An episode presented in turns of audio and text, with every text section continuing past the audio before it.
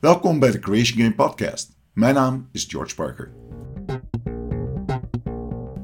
De Creation Game benadert het leven als een creatief proces. In de podcast onderzoeken we wat er gebeurt tussen verbeelding en realiteit, terwijl we werkelijkheid creëren en ombuigen. It's one small step for man, one giant leap for mankind. Ik had een uitgebreid onderhoud met Pernel Huijer. Pernel en ik kennen elkaar van vele jaren terug toen ik een optreden deed voor zijn toenmalige werkgever, het UWV. En zoals alle afleveringen van de Creation Game ben ik geïnteresseerd in de ontstaansgeschiedenis. Hoe veroorzaak je de resultaten die je wilt maken en meemaken? Hoe ga je om met onverwachte omstandigheden als het lot toeslaat? Wat, wat gebeurt er mentaal, emotioneel, zelfs spiritueel met je? En hoe stuur je bij en stuur je aan op wat je wilt? Vaak gaan die gesprekken uh, associatief en in dit geval ook alleen Pernel vertelt uitgebreid in een aantal actes zijn geschiedenis van A tot B. Dus het wordt een boeiende, baast filmische voorstelling deze aflevering. Waarbij we af en toe even een pas op de plaats maken en even iets dieper ingaan op waar hij op dat moment mee bezig was. Geen spoilers, dus ik ga je ook niet vertellen wat hij heeft meegemaakt. Daarvoor moet je echt luisteren. Veel plezier.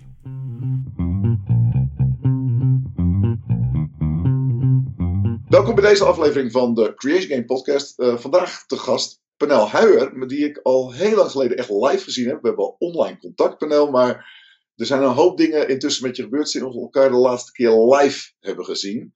En daar weet ik een aantal dingen van. Uh, ja. Maar zonder iets nu al te verklappen, wat was voor jou in die periode dat we elkaar live voor het laatst hebben gezien?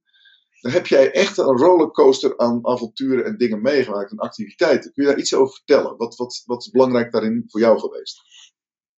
Uh, dat is heel belangrijke dingen zijn, zijn daar op dat moment geweest. Uh, zowel uh, in mijn werk als, als privé.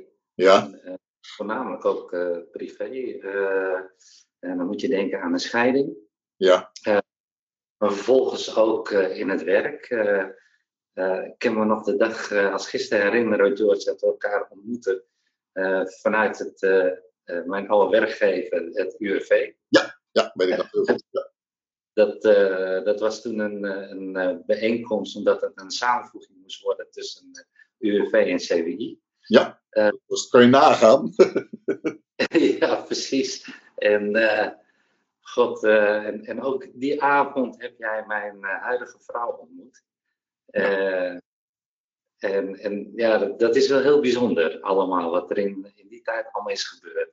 Dus het is een behoorlijke rollercoaster geweest. Wat ik, ik, wat ik me herinner is dat jij, uh, je hebt een redelijk open hart, zeg maar, en je, en je ziet een heleboel lagen daarin. En dat maakt het communiceren altijd zo makkelijk. Terwijl je natuurlijk ook ja. altijd mensen hebt bij bepaalde instanties. Nou, wat is dat dan? Moet dat dan? En die, de, op een of andere manier, daar ontstaat natuurlijk ook vertrouwen uit. Dat als je dat, dat, dat onderbuikgevoel op elkaar in de ogen kijkt, zeg ja, dit klopt. Waarom weet ik ook niet, maar dit klopt wel. Ja. Um, en, en dat is lang niet altijd. Dus ik herinner me ook van, oh, ik ben dankbaar dat je door al die hordes heen stuurt. En het uh, gebeurt. En het was ook een hele succesvolle en leuke uh, sessie. Uh, ja. Dus in zo'n, dat zijn vaak van die knopen in de tijd, hè, waarin een hoop dingen bij elkaar komen, oude dingen afsterven en nieuwe dingen beginnen. Um, kan, je iets vertellen over hoe, hoe, hoe dat aanvoelde als je nu terugkijkt? Hè? We zijn een eind verder. Als je nu naar ja. dat moment terugkijkt, is dat, hoe, hoe, ziet dat er dan uit als een overgangsmoment? En, en hoe herken jij dat dan, dat dat een overgangsmoment is? Oh, dat, dat vind ik wel heel moeilijk, George. Want ja. uh, uh, op een gegeven moment uh, voel je ja. van, dit, dit is het niet meer. Oké, okay, ja. En vanuit dat oogpunt uh, ben ik echt aan het werk gegaan met, met mezelf. Ja. Ik, ik voel me niet meer happy met hetgene wat ik doe. Ja. En uh, dan ga je inderdaad naar je werk uh, of je gaat naar huis toe waarin je echt met, met lood in je schoenen binnenkomt. Ja. En, en dat is een, een moment dat ik denk van, dit, dit mag niet. Dit kan niet in mijn leven. Oké. Okay. ik, wil, ik wil het anders. Ja. Hoe? Ja, dat weet ik niet. Maar dit is niet wat ik wil. Dus hoe ga ik dat dan opzoeken? Ja. Uh, je mag rustig weten, George, je, hebt, uh, je hebt me hoog zitten, dat weet je. Ja. En uh, dan, dan eh, op dat moment pak ik altijd even jouw boek. En dan, eh, dan denk ik altijd even terug aan, aan de gesprekken wat wij hebben gehad. Ja. En het eerste wat dan bij me opkomt, is continu weer, ga creatief denken. Dat is hetgeen wat ik altijd wil doen. Ja.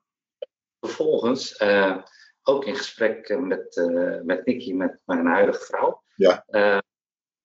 heb ik daar gesprekken mee gehad. En toen zijn we eruit opgekomen van, ga eens een, een mindmap maken voor jezelf. Ja. Van, ga eens nadenken van, oké, wat is nou belangrijk voor jezelf? En, en ga daar eens mee stoeien op mijn manier zoals ik dat wil. Ja. Eh, dat heb ik gedaan. Ik, ik heb een mindmap gemaakt eh, vanuit de posities van, oké, wat vind ik belangrijk in mijn leven? Ja. En dat liep van, eh, het belangrijkste was voor mij het middelpunt, dat is balans zoeken. Ja. Als ik in disbalans ben, dan, dan voel ik me echt niet happy. Nee. Dus dan ga je in je balans zoeken. Eh, vervolgens eh, waren een aantal... Want er, kunnen mensen zijn die niet snappen wat een mindmap is. Eh, dat Ja. al niet, tegenwoordig weet iedereen. Maar ik herinner me dat ik op mijn veertiende een mindmap maakte zonder dat ik wist dat het een mindmap was. Dat is eigenlijk een hele natuurlijke manier. Want ik wilde een repetitie leren. Ik was, ik was niet super briljant op school. En toen Ja. mijn ouders, hebben we niet een groot stuk papier? En dat, het het grootste wat ik kon vinden was een kalender. Dus dat was iets groter dan een A4'tje. Toen heb ik die Ja. opgedraaid. Toen heb ik een biologie eh, tekening, er- oh, de repetitie erop getekend. Dat waren, weet ik, van mitochondriën en dat tekeningen. Want ik vond het leuk om te tekenen. En eh, achteraf, jaren, jaren later, kwam Tony Buzan, Tony Buzan, B-U-Z-A-N, met de, het, eh, het is eigenlijk een rotstekening, maar hij heeft dat tot mindmap verheven. Maar eigenlijk los te komen van het soort lineair eh, eh, eh, eh, eh, uitschrijven, zou ik maar zeggen. Wij denken veel in woorden, maar onze hersens denken helemaal niet in woorden. Daar zit, als, je, als je gisteren herinnert, dat is niet het eerste wat je naar boven komt, een inhoudsopgave met pagina Nee. Maar Nee. dat je associatief beelden door elkaar, je ziet Ja. momenten en, en in feite teken je, je geeft wat woorden aan. En wat jij hebt gedaan, is, dat zie ik direct in ieder geval voor me. Je hebt een, een stuk papier, A4 of A3 gepakt of wat dan ook. En je hebt dat neergezet. En toen ben je jezelf gaan, vragen gaan stellen en associatief gaan denken. hey, wat zijn belangrijke dingen voor me? En dat heb je in een mindmap, zoals dat heet, een soort Ja. hersenkaart, zou ik maar zeggen. Een landschap van, je, van je innerlijke denken neergaan. Oké, sorry dat ik even onderbreek, maar dan weet je. ja, ja, goed, helemaal goed. Dus Nee, dat- inderdaad. balans, zei je toen, kwam je op als antwoord? Ja, dat, dat, dat is voor mij het middelpunt. En, Ja. en vervolgens, eh, wa- wat, wat is daar aan gerelateerd dan? Hè, wat, wat vind ik dan belangrijk om in balans te komen? Oké, ja, ja. Dan heb je het over eh, mijn dochter, mijn woning, eh, eh, geld.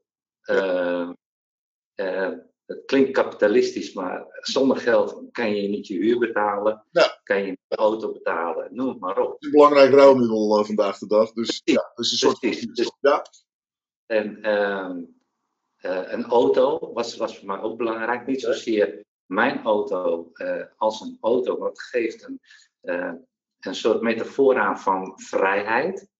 oké, ja, ja, ja, ja. Eh, en en, en dat, dat vind ik ook belangrijk. Je moet vrij zijn. ja. Eh, ik hou van eh, mensen, met mensen bezig zijn. Dus ik had foto's van mensen, training geven, adviseren. Allemaal kleine aspecten waarvan ik zelf iets had. Oké, dit vind ik belangrijk Ja. in mijn leven. En als ik dat, dat, die mindmap nou eens op mijn, leven, mijn huidige leven zou neerzetten, klopt die dan? Oké, we Nee. even, even weer onderbreken, want een hoop mensen. Ja. Ja, jij praat erover inderdaad op een manier die ik snap en die voor, voor, voor ons, en waar ik ook in die boek over schrijf. Ja. Veel mensen, als ze zoiets doen, dan zeggen ze niet, of zeggen ze, eh, als ik ze de de vraag stel: hey, wat wil je? Dan ze, nou, wat ik denk dat kan, of wat ik niet wil. Is het, het, terwijl de enige vraag die je eigenlijk stelt, fantaseer nou eens. Als je het gelukkigst zou zijn, hoe wil je dan de werkelijkheid hebben? En het allereerste wat opkomt, ja, maar dat kan toch niet, want. Terwijl wat jij doet terecht, is je laat eerst die energie, zeg maar, stromen. Zeg, goh, als ik het ideale leven voor me zie, dan zou deze ingrediënten er een plaats in moeten hebben. Welke vorm weet ik nog niet, maar deze ingrediënten hebben een Ja. plaats. Als, ik, als jij naar die mindmap kijkt, hè, Dan, Ja. ja. dat, dan, dan voel ik bij wijze van spreken al mijn konen groeien, gloeien, mijn ogen oplichten. En denk ik, ja, dat zou wel mooi zijn, toch? Ja, ja, dat Dan, was het dan ook. pas kijk je naar de huidige situatie. Hè? Ja. Dus dan, dan leg je eigenlijk die mindmap op, op die, die huidige situatie. Ja. En dan, ja, dan kom je echt. eh, ik kwam er heel snel achter. Dat, dat klopt dus, dus niet. Eh, dus wat, wat moet ik dan doen om eh, die mindmap als mijn huidige situatie te laten Ja. spreken? Ja, ja. Nou, dat betekent dus afscheid nemen van een aantal aspecten. Ja. En eh, dat was A, eh, een scheiding. eh, en B, maar ook eh, mijn werkgever. ja. Oh, ja, ja, ja, ja, ja. ja. Dus, en, en nou ja, goed, hoe de meeste mensen wel weten, UWV staat voor recht en regelgeving. Ja. En, eh, en binnen mijn functies, wat ik altijd heb gehad, kon ik altijd heel creatief en daartussenin laveren. Maar het werd steeds krapper en krapper neergezet. Waardoor ik dacht van, ja, maar dit is niet meer de werkgever waar ik onder wil werken. ja. Dat voelt prettig. Hoe, hoe, wa- want er zit natuurlijk voor een deel, kijk je, je ene hersenkwap kijkt naar die toekomst en zegt, wauw, als dat zou kunnen dan. Je vergelijkt het met het heden en dan, dan kan het zijn dat je ook schrikt om dat afscheid. Ja, Ja.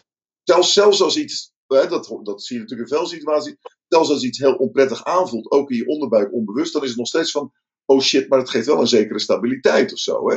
Hoe, hoe, hoe is dat bij jou in zijn werk gegaan toen je ontdekte, dit is het niet meer? Nou ja, goed. eh, eh, gesprekken met, eh met Nicky gehad. Ja, Eh, want, want dat is wel heel belangrijk. Want ik heb wel iemand nodig naast me. ja, eh, die, die daarin mij ondersteunt ook. Ja. We wonen samen. En eh, als ik dan zeg van ja, ik, eh, ik stop met alles. eh, hoe gaan we dan gezamenlijk verder? En ja, dat is toch wel handig dat je dan. Dat, Ja. Maar goed, zij zegt ook van, ik wil dat je gelukkig bent.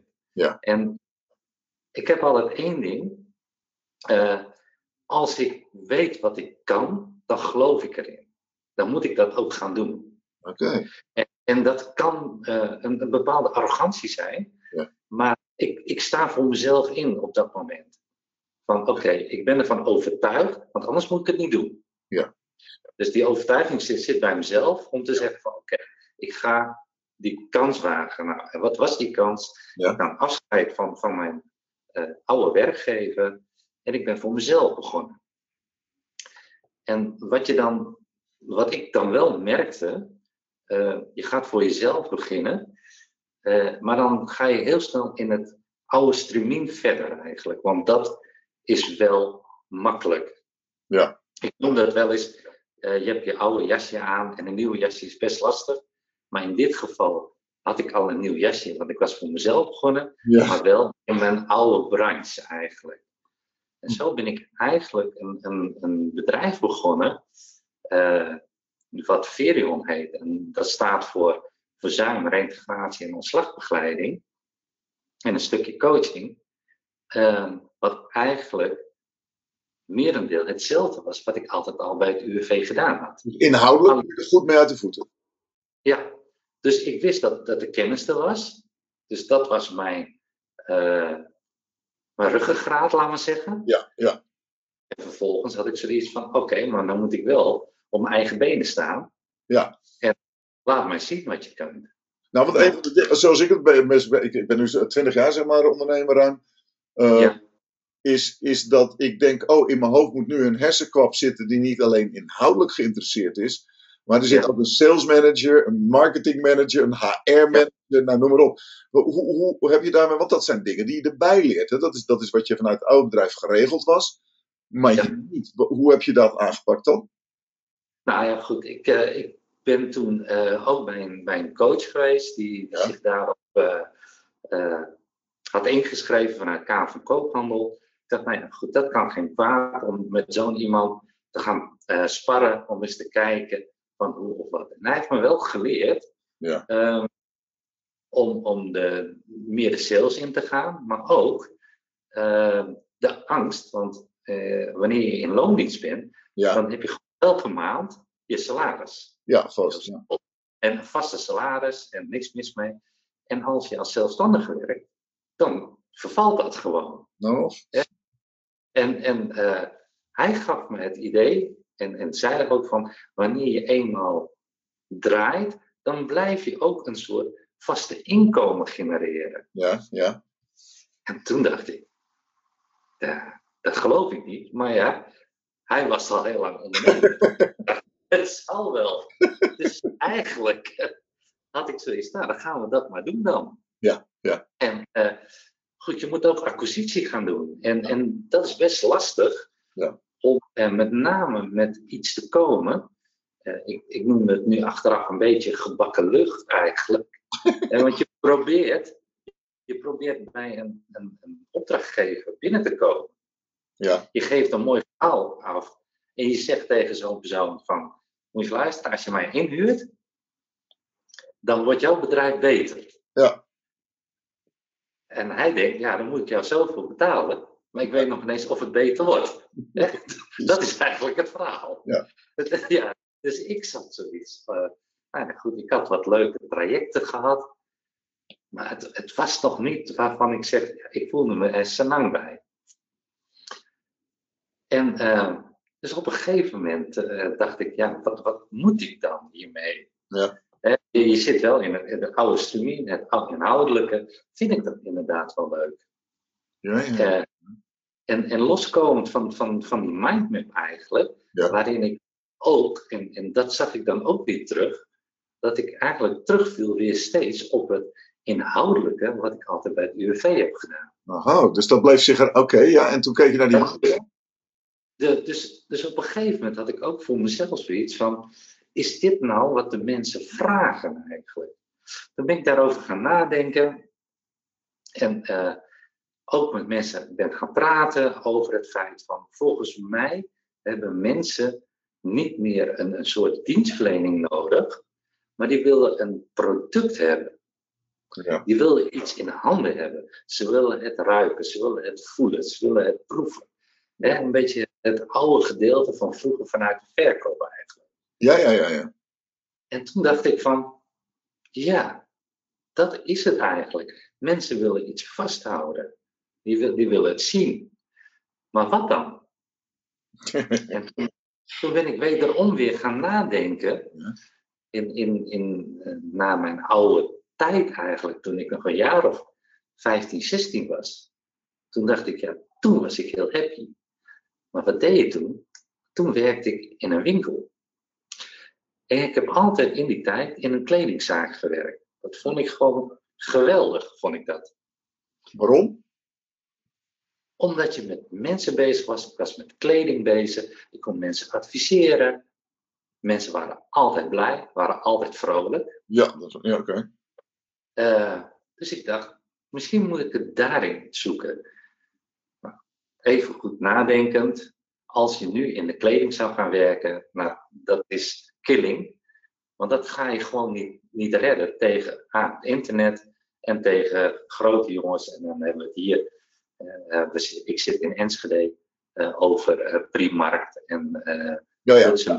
Ja. en alle andere ketens. Dat is gewoon bijna niet te doen. En mijn andere passie was altijd parfum. En, en het was geen optie voor je panel dat, dat je in een kledingzaak zou gaan werken. Je, je had nog steeds het verlangen om voor jezelf iets te doen, die vrijheid. Nou, dat, dat was op zich ook wel een optie. Ik neem even een slok Kestner. Ja, natuurlijk. Eh, ik wilde eh, ook wel in een winkel werken. En dat mag rustig weten, ik heb zelf gesolliciteerd. Oké. Maar A, gezien mijn leeftijd. Ja. Ik ben al over de 40, ik hou het even netjes. ik heb eh, twee HBO's op mijn zak. Dus- En dat staat wel op de CV. Ja. En dan zullen mensen toch denken: ja, wat, wat wil die man nou hier? Wat wil hij nou? Die, Ja. die, die begrijpen dat niet. eh, dat ik iets wil doen wat ik gewoon leuk vind. En al zou ik inderdaad 2.000, 3.000 euro minder verdienen dan wat ik altijd had verdiend, Ja. boeide me niet. Nee, Daar gaat het mij niet om. nee, nee, nee. nee. Ik wil, ik wil wel geld verdienen om mijn kosten te kunnen betalen. Dat vind ik een heel ander verhaal. Ja. Maar goed. Dus nadat ik dat ook heb gedaan, ja, toen was de enige optie, ja, misschien dan toch voor jezelf beginnen Ja. In een parfumerie. Parfumerie, hoe kom je daarop? Nou, omdat ik, ik ga ik je vertellen. toen ik wederom in, in de jaren 80, toen was ik rond de 15, 16 jaar. Ja. En eh, toen al was ik heel druk bezig met kleding, met parfum. Oké. En eh, in die tijd hadden we op televisie eh eh, Wedden Dat. Ik weet niet of je dat nog herkent. Jos Brink. Met Jos Brink, precies. Ja, ja, want ik weet natuurlijk die Ja. parfumerie. Ik, ik, ben verbaasd, maar ik, ik speel even de verbaasdheid die ik toen ook had. Ik las dat ineens en je kwam op de lijn en denk, wauw, waar komt dat vandaan? Oké, werden dat? Eh, Ja. Dat programma inderdaad waarin eh, mensen iets konden en dan moest je inzetten, konden ze nou wel of niet en dan werd het gedebatteerd. Maffe Ja. wetenschappen vaak ook. Ja, ja. Maar eh, wat, wat deed ik in de klas? Ja. Ging ik bij mijn medeleerlingen ging ik ruiken wat voor geurtjes ze op hadden. Oké, En ik had 9 van de 10 keer had ik het altijd goed. joh. Dus ik was eigenlijk een kleine wedde dat altijd aan het spelen Ja? in de klas. Ja. En, en eh, maar ik vond dat altijd zo interessant, dat, die geuren, en ik hield daarvan. En ik hou daar steeds van. Ja. Toen misschien moet ik het daarin zoeken. En toen ben ik gaan onderzoeken wat de parfumeriebranche daadwerkelijk doet. Nou, dat is ontzettend grote business is dat. Ja. Dus eigenlijk, die hebben de grootste marktaandeel qua omzet in, in de winkels. Daar schrok ik zelf ook best wel van. Ja. Maar het was ook lastig om in een, eh, in een soort parfumeriezaak te willen komen. Een eigen parfumeriezaak met de gerenommeerde merken. Ja. Ik voelde het een soort als een kartel eigenlijk. Dat, dat idee had ik. Ja. En ik weet dat er in eh, Turkije eh, winkels bestaan die nogal eh, eigenlijk hetzelfde maken op oliebasis Ja. tegen een zeer lage prijs. Ja. Nou, toeval bestaat niet. Ik ga naar Turkije toe en ik ga naar zo'n winkel toe en ik ga eens babbelen met hen. Van god, wat voor geuren hebben jullie en hoe werkt dat eigenlijk? Ja. Eh, wat schetste mijn verbazing dat ze de, de meest populaire nieuwe geuren hadden ze allemaal niet. Nee. En dat vond ik wel erg jammer. Maar ik dacht, nou ja, wie weet. Sorry. En eh, ik zag, nou, ik, ik laat het even bezinken, dacht ik. Ik ging Ja. weer terug naar Nederland. Maar goed, het speelt nog steeds in mijn hoofd. Van ja, ik, ik wil daar wat mee. Aha. Eh, vervolgens ben ik, eh, ben ik gaan zoeken naar de distributeur hier in Nederland Oké. van dat merk. En die zat, die zat toen in Rotterdam. Nou, die, is toen, eh, die heb ik toen benaderd. Toen heb ik hem gevraagd van, god, kunnen we eens een babbeltje maken over dat merk? En toen schreef hij mij, ja, je mag komen, maar ik ben overgestapt naar een ander merk. Ik zei, nou, hij zei, maar kom maar eens langs en laten we eens gaan praten. Nou, zo gezegd, zo gedaan Mhm. zijn we daar naartoe gegaan. En eh, wat schetste mijn verbazing? eh, dat merk had gewoon de nieuwste geuren, wat ik eigenlijk op zoek was. Oké. Eh, nou, na een gesprek te hebben gevoerd en eh, zitten kijken van oké, waar, waar hebben we het eigenlijk over? Eh, stel je voor dat ik zo'n winkel zou beginnen, wat gaat het mij kosten? En eh, wat zit er nog meer aan vast, et cetera, et cetera. Een business case aan het maken voor jezelf. Soort. Ja, Oké. precies. En vervolgens heb ik een aantal geuren meegenomen. En eh, toen zeg ik tegen hem, ik ga er even over nadenken en je hoort van mij. Nou, ondertussen heb ik die geuren heb ik aan een aantal vrienden gegeven. Om te vragen van, test deze geuren eens. Want je had een soort monsterpakket meegekregen of zo? Een soort test. test... Nee, ik heb gewoon eh, de, de, gewoon de echte flesjes wat hij daar verkocht. Oh. Die heb ik ook gewoon meegenomen. Ja, ja. En toen heb ik tegen mijn vrienden gezegd van oké, ik weet dat je die geur gebruikt. Hier heb je een ander potje. Ga eens testen voor mij. Ga eens kijken wat hij doet. En zo heb ik met een aantal mensen gedaan en vervolgens ook bij mezelf uiteraard. Maar eigenlijk werd ik eh, steeds enthousiaster. Dus dat was, eh, was een mooie bijeenkomst. Dacht, god, dat is wel leuk om dan zoiets te beginnen. En dan begint het te rollen eigenlijk. Ja, waar wil je dat gaan doen dan? Ja. Ik ben woonachtig in Enschede. Dus ik dacht, nou laten we eens in de stad gaan eh, kijken. Want, eh, wat, wat je moet weten, de geuren wat, wat bij mij eh, aan prijzen zijn, is 50 milliliter voor 18 euro en 2 voor 32,50. Oké. Geuren zijn eigenlijk eh, geïnspireerd op alle populaire geuren die bijvoorbeeld ook een Douglas en een Easy Paris verkoopt. Oké. Plus nog dat wij ook nog heel exclusievere geuren hebben, ook tegen onze eigen prijzen, wat gemiddeld tussen de 500 en 750 euro kost. Ja. Dus ook dat soort geuren hebben wij. Nou, teruggaande weer even naar het UWV. Ja. Dat blijft dan toch in mijn achterhoofd. Ja. Weet ik dat 75% van de Enschedese bevolking toen de tijd in een uitkering zat. Hoeveel procent zeg je? 75%. Wauw. Ja, dat is echt heel veel. Dat En dat wist ik. Ja. Eh, en dat kan een uitkering zijn van de WW of Ja, ja, ja.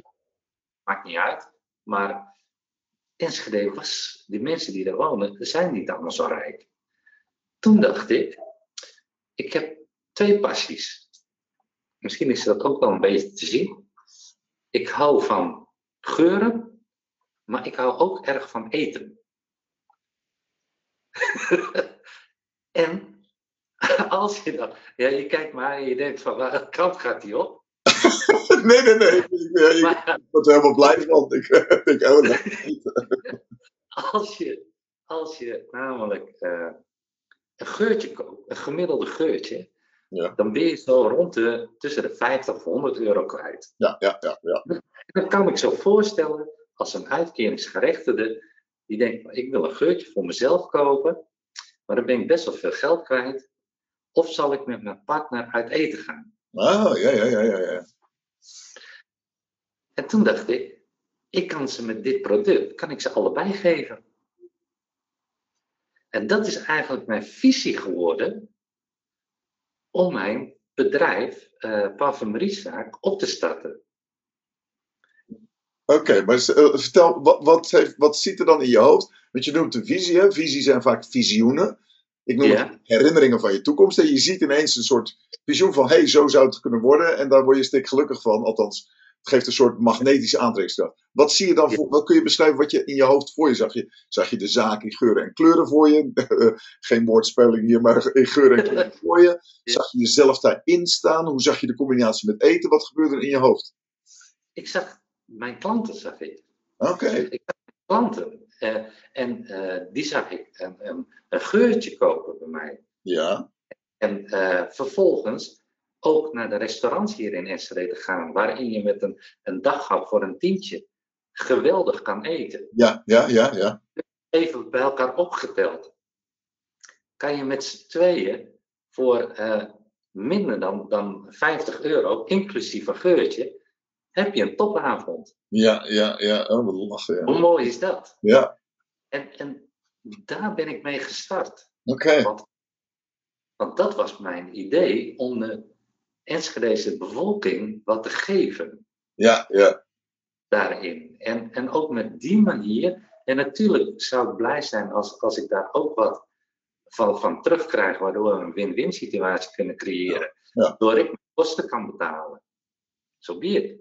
Het, ja, dat win-win is altijd gezond, denk ik. Ja, dat denk ik ook. Dus eigenlijk eh, ben ik zo gestart eh, eh, met die verstanden. Dat is niet van een leien dakje gegaan. Want die jongen waarmee ik zaken deed in Rotterdam, Ja. dat was geen fijne jongen. Oh. In, in maar niet, want, je, want nu heb je, dat, dit is een mooie start. Hè? Je, vertelt, goh, ik, ik, soms is dat ook enige wat je weet, dit niet meer, dat dan wel. Maar om dan de stap te nemen, hé, hey, ik, ik kom als het ware uit de kast en ik zeg, dit is eigenlijk wat ik wil. En dan vervolgens de volgende stap weer de confrontatie met het nu aangaan. En zeggen, oh shit, dan moet ik dat en dat doen. Maar vervolgens doe je dat wel allemaal. Dat is natuurlijk bewonderenswaardig dat je die stappen neemt. Want het klinkt dan achteraf, klinkt natuurlijk alles, alles een succesverhaal. Iedereen wil Steve Jobs zijn. Ik heb mensen die op hun website, ik ben de Steve Jobs van. Zeg maar, weet je dat die man, wat die man allemaal doorstaan heeft? Zeg maar, mislukkingen, ontslagen bij zijn eigen. Denk je echt dat hij, uh, slapelo- dat hij geen slapeloos. Nee, dat is niet echt 9 tot 5. En uh, s'avonds met alle geluk naar bed. Dat zijn een hoop kopzorgen. Maar het gaat wel ergens over. Hè? Het gaat wel. Uh, uh, Todd Rundgren, een van mijn grote helden in de muziek, waar ik al ruim 40 jaar fan van ben, ooit ontmoet en een soort vriendschappelijke Okay. relatie ontstaan. Ja. Maar die zei: You better suffer for something than you suffer for nothing.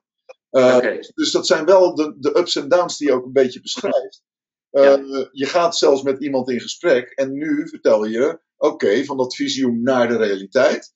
Dan moet je met die man dealen. En dat blijkt niet helemaal de man te zijn die in eerste instantie misschien in je hoofd zat. Wat, wat gebeurde er? Zonder namen, we kunnen specifiek over situaties zijn. We hoeven nergens namen ah, ja. te noemen. Zal die situatie schetsen, heel, heel simpel eigenlijk. Uh, het, het, begon al met, met de eerste openingsdag.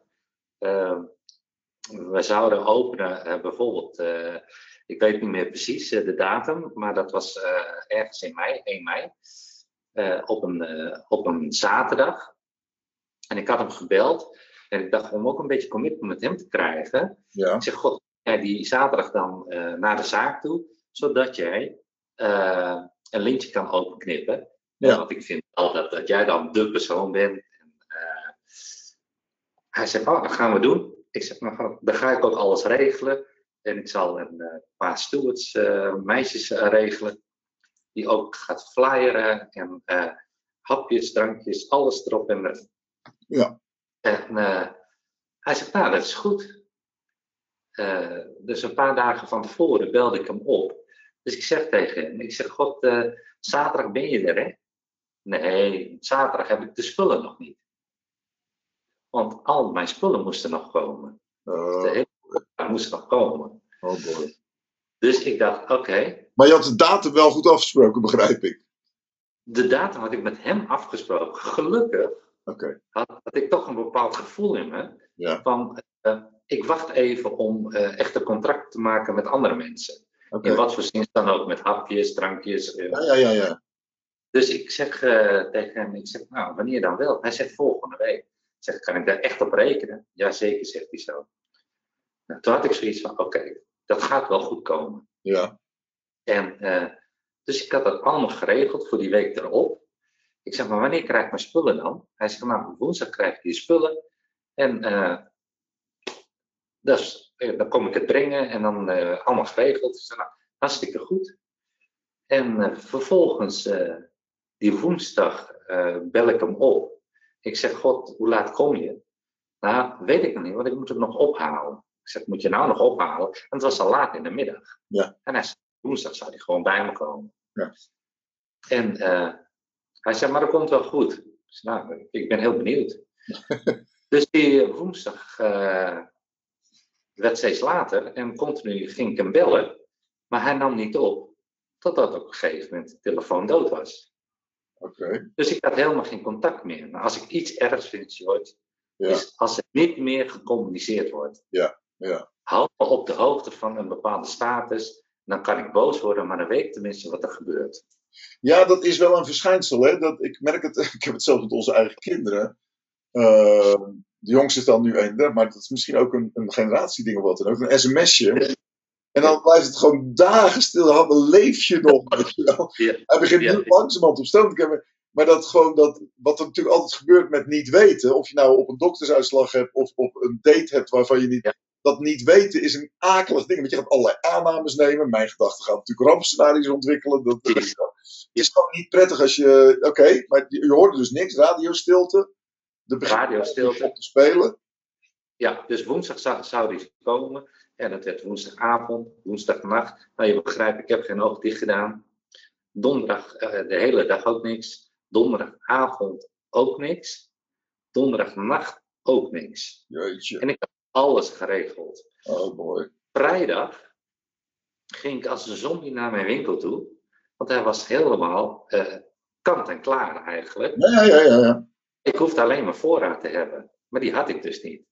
en, ik had, en ik had drank en ik had eten. En toen dacht ik, ja, wat ga ik daarmee doen dan? Moet ik alle mensen afbellen? Ja. Toen dacht ik, nee. Nee. Dan gaan we gewoon leuk met elkaar wat drinken en gezelligheid eh, creëren. Ja, ja. Want ik heb het nou toch binnen. ja. Dan gaan we met z'n allen drinken, dan gaan we maar eh, met z'n allen eten. En dat zou dan die zaterdag gebeuren. Oké. En vrijdag eh, tegen de avond werd ik gebeld. Niet door hem, maar door een andere persoon. Ja, hij is onderweg en hij komt nu naar je toe. Nou, je wil niet weten hoe ik me toen voelde. Heel relaxed en wow, wat gaat er nu gebeuren? Maar aan de andere kant ook weer heel boos op hem. Ja, dat snap ik, ja. Waarom niet eh, de communicatie? Al met al is hij toch gekomen die, die vrijdagavond met de spullen. En natuurlijk had hij een heel mooi verhaal verzonnen. In mijn optiek verzonnen. Hè? ja, dat is dan zo. Eh, en eh, wij hebben zitten bikkelen om eh, zaterdagochtend gewoon helemaal open te gaan. En zodat we zaterdagavond een officiële opening hadden. Zonder dat hij erbij was, uiteraard. Maar gewoon met de familie en vrienden. Zodat we wel een, een mooie opening hadden van mijn winkel. Maar he- heb je in zo'n gesprek dan, want ik, ik, ik kan zelf, weet je wel, dus soms, soms ben je gewoon zo pissig dat je even jezelf niet kan beheren. Hoe, eh, jou- jouw temperament is mogelijk daar anders in, maar is dat, eh, want ik kan me voorstellen dat je even je ei kwijt moet. Dat je even moet, moet, moet mappen of zo, weet je wel, verbaal of... Ja, ja, ja, is, is ook zo. En ik zeg mijn ding ook wel. Alleen eh, mijn, mijn andere helft zegt dan van, maar hij is wel de persoon eh, die jou van voorraad moet voorzien. Ja, dat is waar. Ja, je hebt een langere relatie met hem dan, ja. Je moet een, een, een andere relatie met hem opbouwen. En misschien zelfs, en dat was dan ook een, een doelstelling voor mij, om hem voorbij te streven en dan toch zelf maar eh, contact te houden met de fabriek. De Ja, fabriek, meer controle hebt, ja, oké, snap ik, ja. de fabriek zit in Ankara, even voor je beeldvorming. Ja, ja, ja, precies, ja. En eh, dus op een gegeven moment, nou, dat, dat ging bij hem ook van kwaad tot erger. Want eh, je moet ook weten, wanneer ik eh, nieuwe voorraad wil bestellen, dan moet ik dat voorfinancieren. Ja, Dus het is eerst betalen en later krijg ik pas mijn spullen. Oké, ja. Zo werkt dat eenmaal. Nou, dat heb ik altijd goedgekeurd, dus dat is ook prima. Eh, maar als je dan die spullen niet krijgt, dat is dan heel vervelend. En ik heb wel vaak eh, op een moment gestaan dat ik eh, een pistool wil kopen en naar Rotterdam wil rijden. Dus ook Echt boos. dat momenten heb ik gehad van, waar, waar blijft hij nou? Dus toen dacht ik, ja, dit heeft geen zin, ik moet het op een andere manier doen. Nou heb ik gelukkig ook een aantal Turkse vrienden. Ja, En toen heb ik tegen hen gezegd, wil jij voor mij even bellen? Dus zij hebben voor mij rechtstreeks gebeld met de fabriek. oké. Waardoor de fabriek weer hem op zijn kop zou geven. En dan ontstaat er weer wat. Ja, want die hebben natuurlijk een ander type relatie met hem. En Turks is een best moeilijke... Ik heb een paar keer in Istanbul opgetreden voor banken en dat soort dingen. Het enige Ja. wat ik weet is dat ik drie dagen heb gedaan over uh, Goaften, is volgens mij. En, en Teşekkür ederim, uh, wat bedankt is. zeg Maar, maar daar heb ik denk, wow, dit is Ja, een Ja, het is- moeilijke taal. Dus dat is prettig als je mensen hebt die beide talen spreken. precies. Nou, en je mag rustig weten dat ik ondertussen Ja. ben ik ook zelfs eh, privéles gaan nemen in de Turkse taal. Ja, Heb ik ook gedaan, maar het was niet te doen. het is moeilijk. Het is echt een moeilijke taal. Het is zo, maar want eh, de taal eh, is, is niet zoals wij die spreken. Het is zelfs metaforisch ook allemaal. Ja, wat prachtig is, en het spre- het spreekt Ja. normaal, maar ook de klanken zijn ons zo vreemd. En, en, en, en ja, dat, dat begrijp ik dan niet. Dan hebben ze over een bloem, maar dat betekent heel wat anders. Ja, ja, ja, ja, ja. Dus, dus op een gegeven moment dacht ik, nee, dit, dit gaat gewoon dit gaat niet werken bij mij. Nee, maar ik moet wel zeggen, want, toen ik daar optrad, dat de cultuur spreekt me wezenloos aan. Het is lekker tutten met elkaar, aanraken. Het is heel warm, Ja. het is een hele hartscultuur, heel waterig. eh, contact zou ik maar zeggen. Eh, Waterig bedoel ik niet mee verdund, maar de- het, het element water, zeg maar, gevoel. Ja. Ik weet ook dat ik de eerste keer terugvloog. Ik moest toen voor Golden Tulip optreden doen in Istanbul.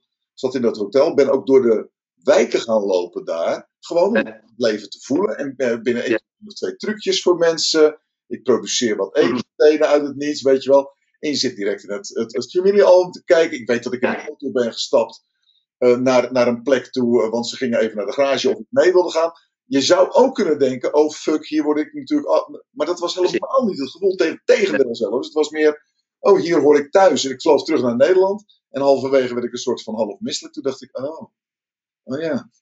Ja, dit is, Ja. dat is met kontje achteruit, eh, met drie vingers elkaar een hand geven in plaats van een vette huk, lijf. Ja. Dus nee, ik, ik, snap, eh, ik snap heel goed. waar- Dus die vrienden hebben contact eh, en, en die, die, dat, die fabriek gaat dan proberen met hem weer een soort Ja. contact te houden. En wat waren de gevolgen daarvoor? Is dat gelukt?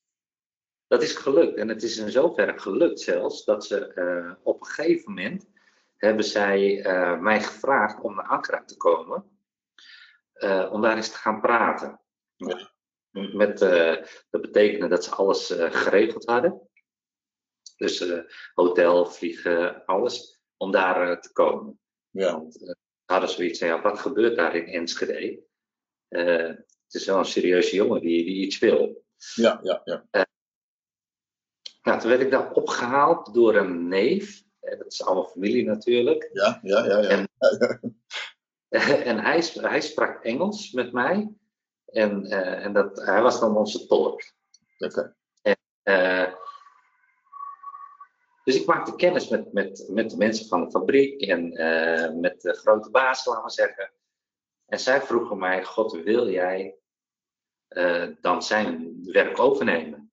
En dan gaan we hem eruit gooien. En dan moet jij de hele distributie op je nemen. En met, met papieren hebben we alles geregeld. En eh, toen dacht ik van, ja, dit, dit is wel eigenlijk wat ik, eh, wat ik zou willen. Ja. En dan heb ik zelf contact met hen en ik heb de fabriek gezien. En eh, ja, dat, ik ben natuurlijk gek van, van, van parfum. En als je dat in zo'n fabriek ziet, dan, dan word ik nog warmer en vind ik het nog mooier. Ja, ja. Het, het waren geweldige drie dagen. Hè? Met, met geuren en, en lekker eten. Want het was continu eten, uiteraard. Oh, Turkse keuken is heerlijk. Ja, ja, ja. Dus, dus dat, dat is allemaal goed geregeld. Ja. En, eh, maar zoals ik ben, eh, zoals ik dat vooraf ook gedaan heb toen ik eh, de winkel begon, heb ik eerst een plan van aanpak geschreven. Wat wil ik?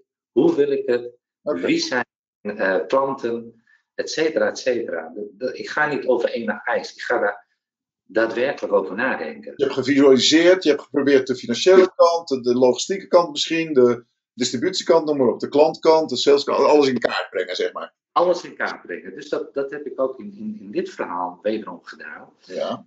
Eh, toen heb ik dat eh, zelfs in, in, in Google Translate in, eh, in het Turks gedaan. Waardoor ik alleen maar lachende emo's kreeg van. dat gaat nergens op.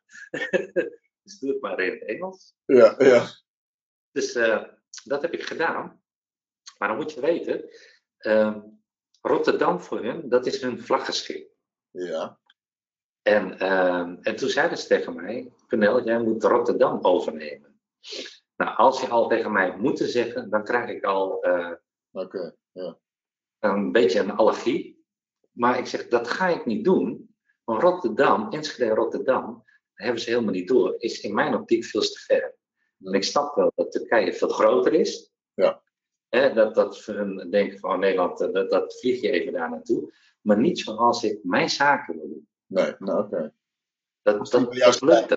Nee, dat klopt wel. Ik, heb, ik kom natuurlijk, weet ik van 50 keer naar Amerika en dan weer geweest, wel opgetreden daar. Een afstand, weet je wel. Je gaat een keer een kop koffie drinken met iemand die acht uur verder woont. Ja, big deal. Wat, wat, wat, wat moet je? Ja, en, en, en Istanbul is natuurlijk wezenloos groot. Ja. Eh, daar weet een taxichauffeur, toen ik daar in de taxi ging zitten, die moet zelf twee keer uitstappen om even de weg te vragen. Weet. Het is heel sociaal Ja. geregeld, ook allemaal fantastisch. Ja. Maar, maar daar zijn wij anders in. En bovendien is dit ook een stijlkeuze soms. Hè? Dat je zegt, goh, ik wil lopen. Ja, dat kan me voorstellen. Dus, eh, maar goed, op een gegeven moment werd, het een beetje radiostilte vanuit eh Ankara naar, naar mij toe. En, eh, maar ik was hier heel drukdoende om, om eh, nieuwe franchise-nemers te zoeken. En ik had al wat, wat contacten opgemaakt. En eh, wederom, toeval bestaat niet. En dan krijg ik een onderbuikgevoel. Ja. En ik zat op een gegeven moment gewoon op internet continu de naam van, van de zaak zat ik in te toetsen. Ja. En ik op een gegeven moment naar voren dat iemand anders een franchisegever was dan dat ik het eigenlijk zou zijn. Oh, oké. Dus ik dacht, wat is dit? Dus ik belde hem op. Ik zeg, moet eens luisteren. Ik zeg, eh, ben jij franchisegever met Paul? Ja, hij zegt, wie ben jij? Ik zeg, ik ben Penel. Ja, ja, ja, zegt hij. Daar hebben we het ook over gehad. Ik zeg, oké. Wat betekent dat? Hij zegt, nou, eigenlijk hebben we gezegd dat, eh, dat ik het dan overneem. Dat ik dat allemaal doe. En eh, dat jij dan weer van mij afneemt. Nou, je beseft, George, dat ik daar best wel boos over was. Ja, je voelt je gepasseerd natuurlijk. Ja. Ik voel me gepasseerd. Maar aan de andere kant zat ik te denken, wat levert mij dit op? Ja. En ehm, het levert mij een aantal dingen levert het mij op. Eh, want als ik zelf eh, rechtstreeks hem wilde doen, eh, hun Engels was ook niet dermate goed dat we elkaar goed begrepen. En ik had soms het idee, ehm, dat was ook weer gevoel, wanneer ik iets zei, en dat is ook cultuur, hè. Ehm, als ze mij iets vroegen, vind je dit goed? En ik zei tegen hem, ik, ik vind het wel mooi, maar in Nederland zullen, we dat anders doen. Dus eigenlijk vind ik het niet goed. Wij zouden het op die of die manier gaan doen. Wat het dan ook zou, zou, zijn. En dan merkte ik al dat ze een beetje naar me keken van oké, hij heeft alleen maar eh, kritiek op ons. En dat is wat ik wilde. Ja. Ik wilde samen iets gaan opbouwen. En de Nederlandse eh, eh, doelgroep is gewoon heel anders Ja. dan de Turkse doelgroep. En ik had wel voor ogen dat ik hier in Enschede de Nederlandse doelgroep wou bedienen en niet de Turkse doelgroep. Als, jij, als jij in een paar steekwoorden de verschillen zou moeten beschrijven tussen de Nederlandse en de Turkse doelgroep. Het, het Turkse manier van denken, de Nederlandse manier, eh, de Nederlandse cliëntelen. Eh Nederlanders zijn eh, veel kritischer, Ja. ehm, directer. Ehm, ja. Eh, die zijn meer op, op het geld. Eh, dus dat betekent ook eh, dat ze voor dat geld een goed product willen hebben. Ja, ja, En Turken zijn daar wat makkelijker in. ja, klopt. Ja. Dus daar, daar, daar zijn nogal wat, wat verschillen. Ja. Eh, betekende ook dat ik eh, geen gedoe meer had met douanes. Want dat moest ik dan ook altijd eh, zelf regelen. Ja. Dus dat scheelde mij tijd en geld. Ik zeg tegen die jongen, die nieuwe jongen, ik zeg, als jij mij een goed inkoopprijs kan geven, is dat dan, dan gaan we gewoon door. Want ik heb mijn toko en ik draai mijn toko zoals ik dat wil. Ja. Er heeft niemand wat over te zeggen. Ja. Ik koop alleen in bij jou en voor de rest is het prima. Ja. En, eh, en zo zijn we eigenlijk verder gegaan, waardoor ik eigenlijk zoiets had, het voelt eigenlijk wel goed op deze manier. Ja. En, ehm, en dat betekent wel, want deze jongen waar ik nu contact mee heb, daar communiceren we met elkaar. En, en, eh, en als iets niet goed is, geef ik hem dat ook terug. Ja. En dan zegt hij, Vanel, je hebt gelijk, eh, dat moeten we anders doen. En zo zijn we continu aan het verbeteren. We zijn nu eh, bijna zes jaar verder, bijna zes jaar verder. Mhm. En, en ik merk gewoon dat het steeds beter wordt Ja. in, in de. Hè, want voorheen was het bestellen en dan duurde het anderhalf tot twee maanden voordat ik mijn voorraad had. Ja. En dat niet, want ik raak op en dan moet ik nee verkopen aan mijn klanten. En nee verkopen, dat is killing. Ja, ja, tuurlijk. Want ik, tussentijds heb ik ook nog een concurrent in NCD gekregen. Zeg, dan lopen ze daar naartoe. Ja, weet ik. Dat, dat is gewoon zonde. Dan ben ik gewoon wat klanten kwijt. Dus Ja, dus, dus je, je klanten binnen. Even terug naar dat verhaal, want, want de manier waarop je besluiten neemt. Veel mensen raken in, in zo'n, en dat is logisch ook, in zo'n proces van shit, ik ben teleurgesteld, ik moet iets doen. Dan raak je bijna in een soort tunnelvisie en, en wordt het proces belangrijker dan het doel. Wat jij volgens mij hebt gedaan nu, dat- wil ik even met je checken, is als je teruggaat naar de oorspronkelijke mindmap van wat je wilde, dan ga je weer terug naar het uiteindelijk, wat ik in mijn werk altijd het effect noem. En dan kan je zeggen, goh, die deal is misschien nog niet zo slecht, want ik raakte, weet ik van de importproblemen kwijt en dat soort dingen. Dus je gaat weer terug naar de core van waar ging het me ook weer over. Want voor je het weet raak je in het proces zelf verstrikt en heb je het grotere plaatje niet meer. En zeg je, oh, maar eigenlijk, want dat is de creatieve actie die je hebt genomen, komt dit me misschien nog niet zo slecht uit. Van wat levert me dit op? Je gaat weer plussen en minnen. Maar je begint weer bij je einddoel, zal ik maar zeggen. En komt tot de conclusie. Ja, nou eigenlijk niet zo goed. Nou ja, nogmaals, de, de, de compliment eh, bedoel ik er eigenlijk mee te zeggen. Want. Want het verslokt raken in emoties, in de waan van de dag, in de deal zelf. Ja. In plaats van afstand nemen en het opnieuw bekijken vanuit je einddoel. Dat vind ik een knappe beweging. eh, die, eh, Oké, maar je, je bent nu eh, ja, je zes jaar verder. Je, hebt een, je zegt je hebt een concurrent gekregen. Dus de wereld staat natuurlijk niet stil. Want dan is die inkoopprijs bedongen. Je hebt een relatie die je start. die inmiddels zes jaar verder is. Maar laten we even, hoe loopt die zaak dan? Want je hebt dan een fysieke zaak, hè? Ja. Ben je ook nog een webshop daarbij naast begonnen of zo? Hoe, hoe, hoe moet ik me dat voorstellen, de ontwikkeling van die zaak? Maar dat is, dat is ook wel een leuk verhaal. Want toen ik, eh, toen ik ten eerste instantie gevraagd werd om dat allemaal op poten te, te zetten, nou, heb ik eh, mijn broer gevraagd, want die zit heel erg in de IT-wereld. Ja. Van, eh, voor mij een webshop. En eh, laten we eens kijken hoe we dat allemaal kunnen doen. Dus die was daar eh, avonden mee bezig. Maar wat heeft die jongen in Rotterdam gedaan? Die heeft ook zo'n webshop gemaakt. Ah, ja, ja, ja. En die heeft natuurlijk ook eh, zijn naam. Dus op een gegeven moment dacht ik, ja, wat heeft dat voor zin dan om twee webshops eh, te doen? Toen dacht ik, dan moet je het anders aanpakken, PNL. Dus wat doe, wat doe ik eh, steeds? Mensen kunnen bij mij ook bestellen, maar gewoon via Facebook. Ah, oh, ja, ja, ja, ja. En, en wat doe ik dus? Eh, mensen die bij mij kopen, die krijgen een mooi tasje met daarin een folder. En die geef ze altijd aan. Ik vraag altijd, want ik heb altijd een, een gesprek met, met de klanten. Ja, Eh, ik vraag altijd waar ze vandaan komen. En als ik merk dat ze van ver komen, dan geef ik altijd aan. eh, wij verzenden ook. Ja. En eh, de verzending kost bij ons van 5 euro extra. Want we proberen het zo goedkoop mogelijk te houden. ja, ja. Want anders ga je liever naar, naar de parfumerie- parfumeriezaak op de hoek natuurlijk. Ja. Dus het moet voor, voor de klant ook rendabel zijn. Ja, Ik zeg via Facebook, via een pb'tje, kan je mij alles vragen. En dan, wanneer je aangeeft wat je wil, ja. gaan wij kijken of we de voorraad hebben. Je krijgt een tikje van ons en na betaling wordt het opgestuurd. Nou, dat werkt perfect. Wij versturen door heel Nederland naar Italië, naar Frankrijk, Ierland, Zweden. Ja, joh. En dan denk je, ja, maar hoe kom je eraan aan die landen allemaal? Ja, dat zou mijn volgende vraag zijn. Maar Enschede is een universiteitsstad. Er komen heel veel mensen uit het buitenland en die komen bij mij kopen. Maar als ze weer teruggaan naar hun land, dan willen ze nog steeds klant van mij blijven. Wat tof. Hey, maar dat zat, zat dat in je oorspronkelijke visioen ook? Of is dat een bijproduct van. Ik zeg altijd: mazzel is een, goed, een gezond product van een goed creatief proces. Als je maar bij je leest uit die energie gaat stromen, komen er een soort van voordelen, bonussen bij vaak. Die helemaal niet van tevoren. Had je dit van tevoren erin zitten? Of was dat iets van: oh, verrek? Nee, nee. De heer had ik in eerste instantie niet over nagedacht. Ja, ja. En, en, eh, eh, en, en omdat Enschede daadwerkelijk een, een studentenstad is, eh, maar ik vertelde je ook in het begin veel uitkeringsgerechtigden, ja. had ik zoiets van, nou, volgens mij zijn dat een beetje mijn klanten.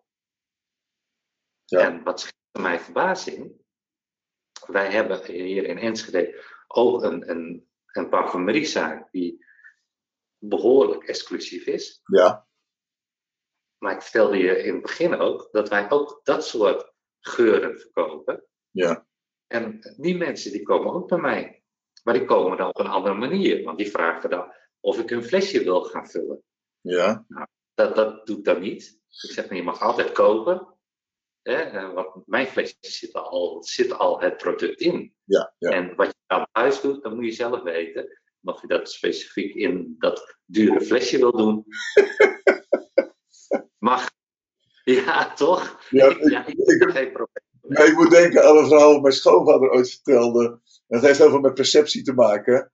Eh. Want zijn, zijn eh, broer die zwoer bij eh, hoppen. En hij had zoiets van, nou ik proef het verschil niet echt. Toen heeft hij op een gegeven moment Bokma in een hoppenfles gedaan. Het voor zijn neus Ja. uitgeschonken. Toen zegt hij, ja dit is het ware spul. Hij zegt, dit is Bokma hoor. Die zit je nu te drinken. Ja, precies. Nee, nee, dat is helemaal niet waar. Ik zei, ja, dat heb ik echt zelf gedaan. Dus verpakking, hè, het, zijn de kleren die de man maken, dat maakt in de perceptie soms wel wat uit. Oké. Dus je verkoopt je eigen flesje en, en, eh, en die mensen, oké, die verkoop je die mensen, maar, maar je hebt op een gegeven moment met die concurrent te maken gehad, want die zat er daarvoor niet, toch? Nee, nee, die zat er niet. En eh, vervolgens eh, is die concurrent gekomen. Ja. En, ehm, en hij, be- hij begon in mijn, in mijn optiek begon hij al verkeerd. Want hij kwam binnen samen met, met de rayonmanager. En hij zat eh, mijn zaak eh, zat hij eigenlijk af te kraken. Ja. En hij zei op een gegeven moment, maar wij komen hier ook, dus we zullen je denk ik wel kapot maken. Oh, Nou, oh. Dat vind ik een heel mooi uitgangspunt voor een concurrent. Tegen van zwakte. Ja, Dus ik dacht, nou dat is prima. En ik, ik weet al, eh, en, en even niks ten nadele van, van de Turkse mensen, maar dit zijn Turkse mensen die, dat- die dat aan het opzetten zijn. En die denken vaak, eh, ik heb een product, Ja. een goed product, dat verkoopt zichzelf wel. En ik ga gewoon goed business maken en ik word eh, miljonair. Ja. Nou ja, goed. En dat is niet mijn visie geweest. Dat is nooit mijn manier van, van verkopen geweest. Want ik verkoop niet. Ik adviseer. ja, ja, dat, ja. Terug naar je kledingzaak. Dat is een van de dingen die jij draait. Lekker met mensen omgaan en ze mooi maken. En, Lekker. En ik geef ze advies. Ik zou deze geur nemen, want deze past bij je. En ik geef ook aan waarom.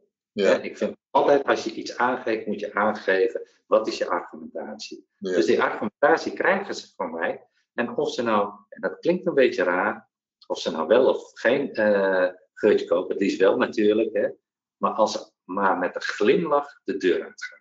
Ja. Dat is voor mij van belang. Ja. Dus, en, en dat is wel een leuk stukje wat, wat erbij was gekomen een aantal, eh, drie maanden geleden. Want toen dacht ik van, oké, hoe kan ik inderdaad ook meer omzet genereren ja, ja. om weer iets extra's te doen. Toen, eh, toen ben ik toevallig, want wij verzenden, wat ik je net vertelde, wij verzenden altijd en dat doen we altijd via DPD. Zo'n zo'n couriersbedrijf is dat. De eerste associatie met DPD is dat ze, ik weet niet of ze dat nog steeds doen, maar eh, eh, een bepaalde product komt altijd via DPD. En toen hadden ze een live tracker. Dan kon je letterlijk zien waar die auto was op de dag dat die bij jou werd afgegeven. Ik weet niet of ze dat nee, nog steeds doen, maar dat was echt fantastisch. Oké, Ja, ja. dat. Maar eh, nou, wij, wij verzenden dus via DPD. En dan moet je je voorstellen, dat doet, eh, eh, dan hebben ze zo'n parcel shop. En die parcel shop staat bij ons achter. Dus als ik wat ging verzenden, dan was het voor ons heel makkelijk om even tussendoor naar die parcel shop te gaan. Om ons product daar neer te, te leggen. Maar dan werd die op tijd verzonden, waardoor mijn klant ook weer op tijd hun product krijgen. Iedereen blij. En voor we, voor we reclameproblemen krijgen, UPC, UPC, DHL, PostNL, we hebben ze allemaal genoemd, althans een aantal. Oké, ja, Ja, nee, oké. We zijn er meer. Eh, Ja. En, eh, maar die man die moest gaan stoppen, helaas, met zijn bedrijf. Dus ook met, eh, met de couriersdienst. Ja. Dus op een gegeven moment zeg ik tegen hem, zeg maar, wie doet het dan hier in de buurt? Hij zei, nou, niemand, zegt hij zo. Ik zei, oké, zo misschien is het dan wat voor mij om te doen. Want ik verzend eh, best wel veel. Dan kan ik die verzending meteen doen. Ah, En dat kaartje wat ik dan erbij krijg, mooi meegenomen, ook qua klanten. Maar die traffic, die, die hou ik dan ook. ja, ja, ja, ja. Nou goed, zo gezegd, zo gedaan. Alleen, we kregen het in december. Nou, in december is het bij ons gigadruk in de winkel. Zou Kun je wel voorstellen. Ja, Dat zijn natuurlijk dus- Maar het is UPS, maar oké, ja. Ja, mensen, oké. Dus dat doe je erbij en ineens begint er een andere kant te ontstaan dan. Ja, en, en, en andere mensen komen in één keer ook in mijn winkel. Ja, Er is een andere manier en andere mensen die, die eh, kunnen ook boos worden. Hè? Eh, heel veel emoties, omdat ze bijvoorbeeld hun pakketje niet krijgen. ja. ja, ja. Of, en op een gegeven moment ehm, werd het steeds meer in mijn optiek. En dan ga ik weer terug naar mijn eigen visie, ja, met een lach de deur uit. ja, ja. En als, als ik eh, boze mensen uit mijn winkel ga en andere mensen zien dat, dan weten ze niet of dat om, om de courier gaat of Nee. om mijn pak. Dat zien Dat, ze niet. dat is wel een eigenschap, hè? dat je je verplaatst. Dat is een van de eigenschappen die ik zo benadrukt bij mensen. Het mentaal kunnen verplaatsen naar een ander perspectief. Bijvoorbeeld, hé, hey, wat gebeurt er als die mensen er.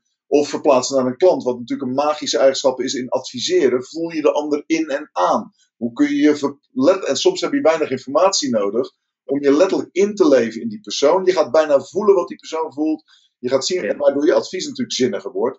Maar dat is nogal een stap voor veel mensen om te zeggen: Oh, ik sta hier achter mijn balie. Nee, ik kijk nu van buiten naar binnen. Die mensen gaan eruit. Wat is de indruk die je achterlaat? Want mensen weten inderdaad niet of ze bij jou een keurtje hebben gekocht of dat ze een pakketje zijn komen ophalen. Precies. Oké, dat, is, dat is, ja, oké, prachtige. Dus dat gebeurde er. En, Ja. en buiten het feit, want ik probeer altijd mijn invloed te pakken. Ja, eh, in dit verhaal heb ik geen invloed. nee. Eh, want als ik het pakketje niet heb, dan weet ik ook niet waar die is. Ja. Dat, hij kan overal zijn dan, alleen hij is niet bij mij. Nee, dat is het enige wat je weet. De, wat, wat duidelijk is, maar de klanten die, die, eh, die zien mij als het gezicht van de couriersdienst. Ja. En dat vond ik een slechte zaak. Want ik ben van de parfum, parfumerie en niet van de couriersdienst. Nee. Dat ik dat toevallig erbij doe, oké.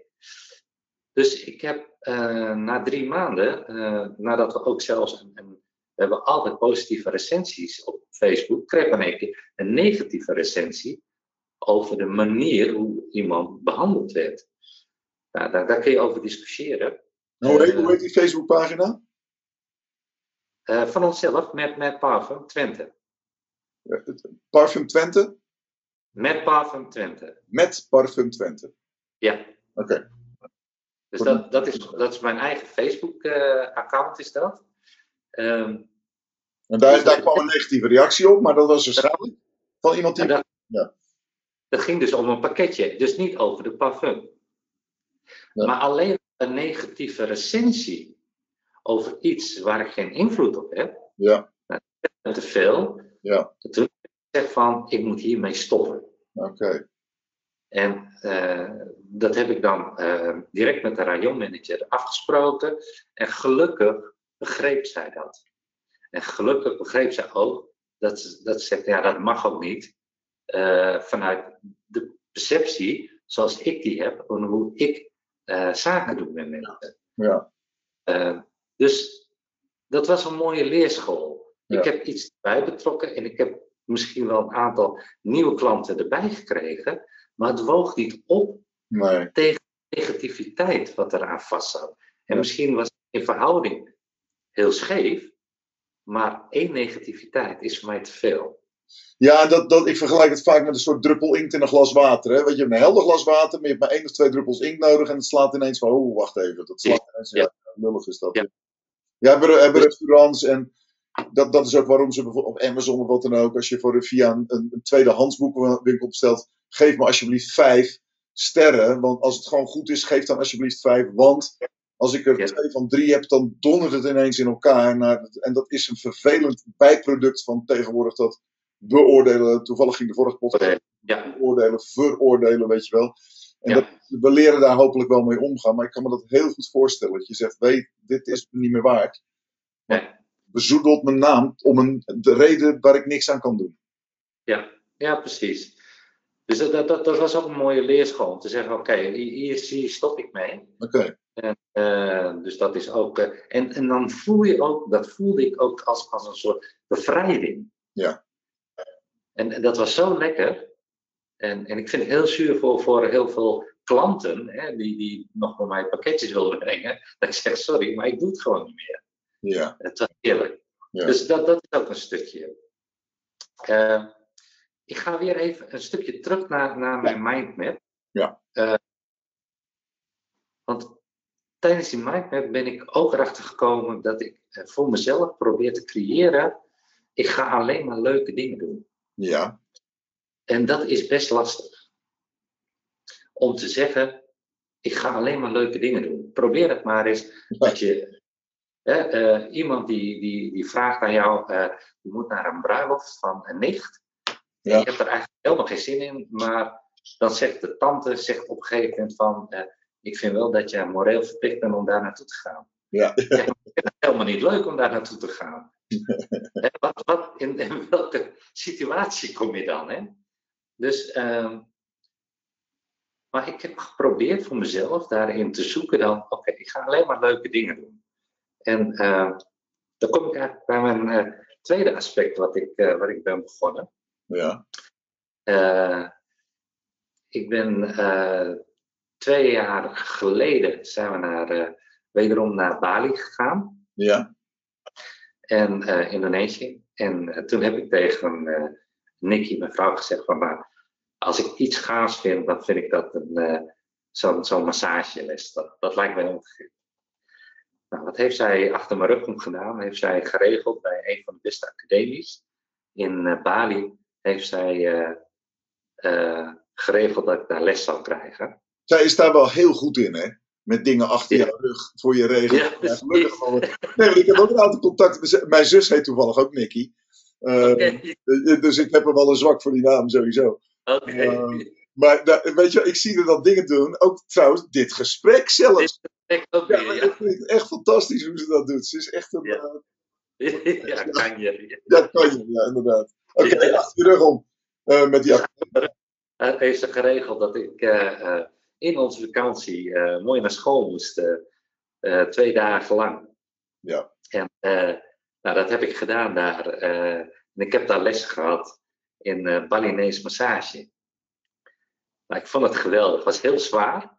Ja, eh, het, het is ook allemaal weer in het, in het Engels. En Engels is voor mij niet een normale taal. Hè, zoals, zoals jij dat eh, soms kan, zo makkelijk kan, eh kan ja ik ben eh, een beetje tweetalig daarin. Ja, klopt. Ja, De helft van precies. de podcast is ook eh, Engelse vrienden en dat soort dingen. Dus ja. Ja.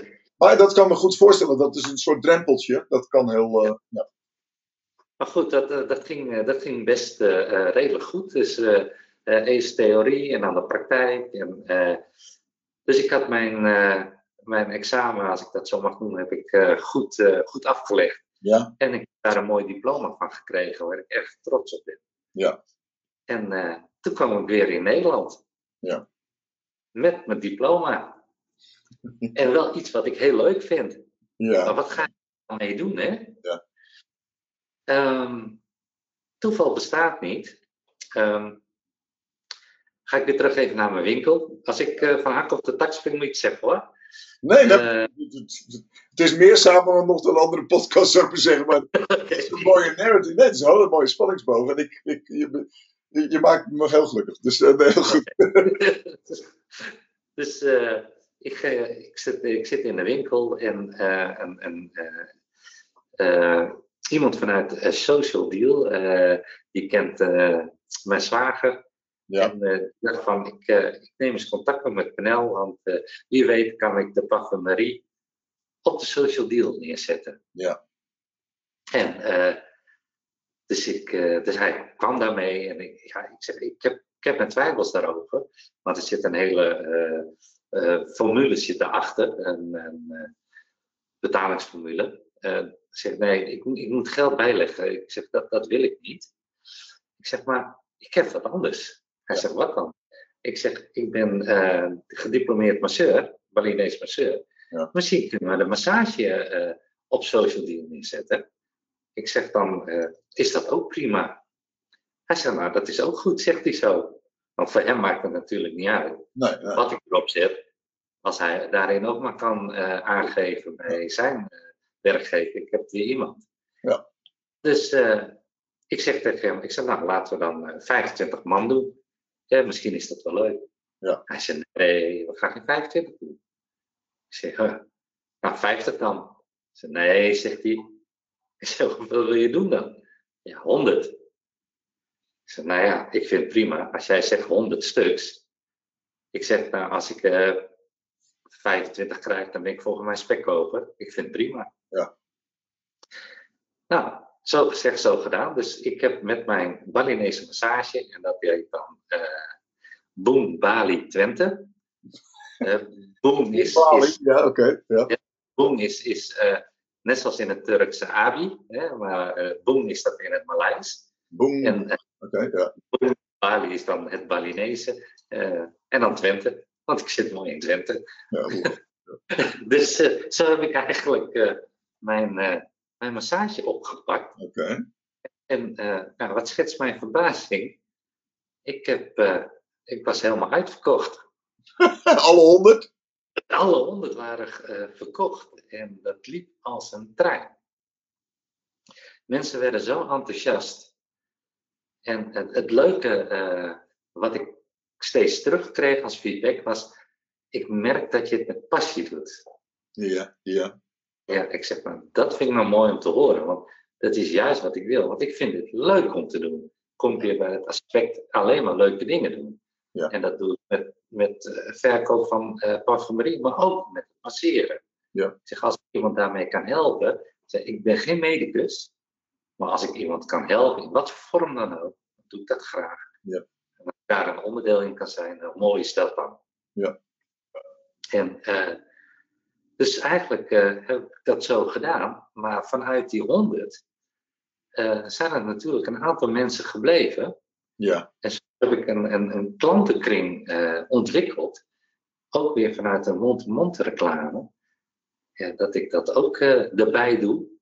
Ja. En, en ze zeggen wel eens dan, nou, dat je zoveel uren werkt. Ja, ik zeg maar, ik doe alleen maar leuke dingen. Dus Ja. ik word daar moe van, of ik krijg daar energie van. dus wederzijdse voeding, ja. Precies, en het is ook een soort ontspanning voor mij als ik mensen aan het masseren ben. Dat klinkt raar, maar het is voor mij geen inspanning, maar meer een ontspanning. Ja, ja. Dus dat, eh, dat, dat doe ik er ook bij. En ja, het is ook een succes. En eh, wat ik een succes vind, hè?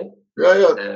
ja wat, wat- dat is wel een goede, goede om het wo- woord succes eh, wordt vaak door mensen tegenwoordig in monetaire termen uitgedrukt. hè. Dat is dat Ja. gelukkig een klein beetje weg te gaan, maar dat is zeker een, een eeuw of twee eeuwen zo geweest sinds de industriële revolutie, zeg maar, succes. Maar als je teruggaat naar de wortel van het woord succes. Ik heb een klassieke opleiding, dus ik heb Latijn eh, onder andere gehad. Oké. Succes komt van het woordje succedere. Mhm. Dat betekent, in het Engels kan je het beste uitdrukken, follow through. Oftewel, zet door waar je mee begonnen bent.